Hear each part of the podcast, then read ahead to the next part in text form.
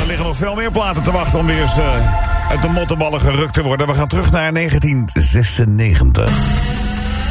Hij was uh, al uh, op hele jonge leeftijd succesvol. Lady Love Cool James. Beter bekend als LL Cool J.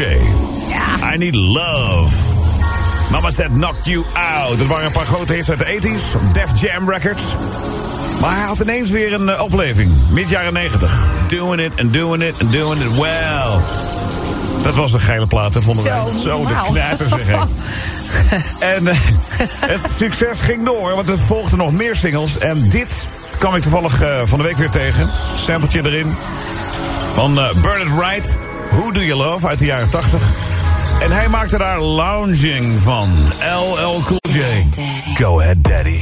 It's a Queens thing, baby. Rock on.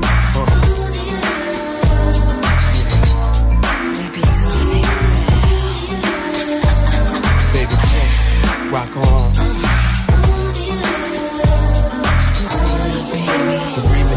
How you doing, miss? My name is L, I'm from Queens. I heard about your man, he like the late sugar green. Don't shake about a mosquito with Donna jeans, but he slipped up and threw his rock to a fiend. He be playing